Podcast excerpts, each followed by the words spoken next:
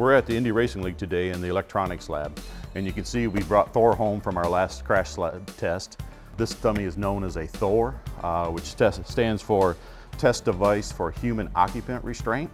Thor was designed as a production car crash test dummy. Typical G loads are 20 to 30 Gs. Our injury criteria in the Indy Racing League is 70 Gs. So we actually crash Thor in our rearward impacts at 70 Gs. Um, Thor is kind of unique in the fact um, that he's been made more human-like, more biofidelic, if you will. We had him built to some very specific dimensions. He weighs approximately 160 pounds and is just under six foot tall. And that loosely um, puts him in the middle of the average of our drivers' height and weight. Um, another thing we do that's very important to make testing more realistic, we use one of the helmets exactly as the drivers wear, and of course the uh, mandated Hans device.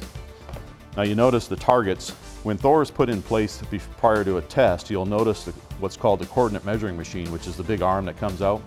They can measure his position on the sled buck very precisely, basically by going point to point. Post-accident, in the data processing, what they can do is they can actually track how the body and helmet moves. So we can actually get reports of any target we have on it. In the Indy Racing League, we do crash quite often in rearward accidents.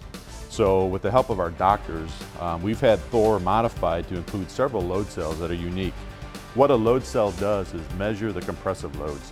So the neck one's easy to see. If you were to squeezing like this, a force would be applied to that device um, it electronically turns that force into signals. You can see the cable running.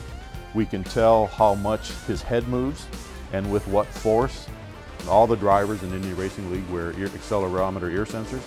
Um, Thor has the same type of sensor in him, so we can measure the data during the crash sled test and correlate those to real life crashes on the racetrack. The spine is made up of a bunch of rubber donuts and metal disc to try to simulate a human's vertebra. Um, that allows him to flex.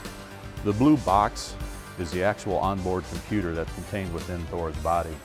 Uh, the data acquisition system on Thor is capable of 28 to 132 channels, I believe. The Indy Racing League specification has him using about 60 of those channels. Post-test, we will plug a computer in, download the data, and it gets put into a program to draw the graphs for us and stuff. You can see, although Thor is known as a crash test dummy, He's a very sophisticated test instrument. Here at the Indy Racing League, we're lucky to own one and do experiments to make our drivers safer.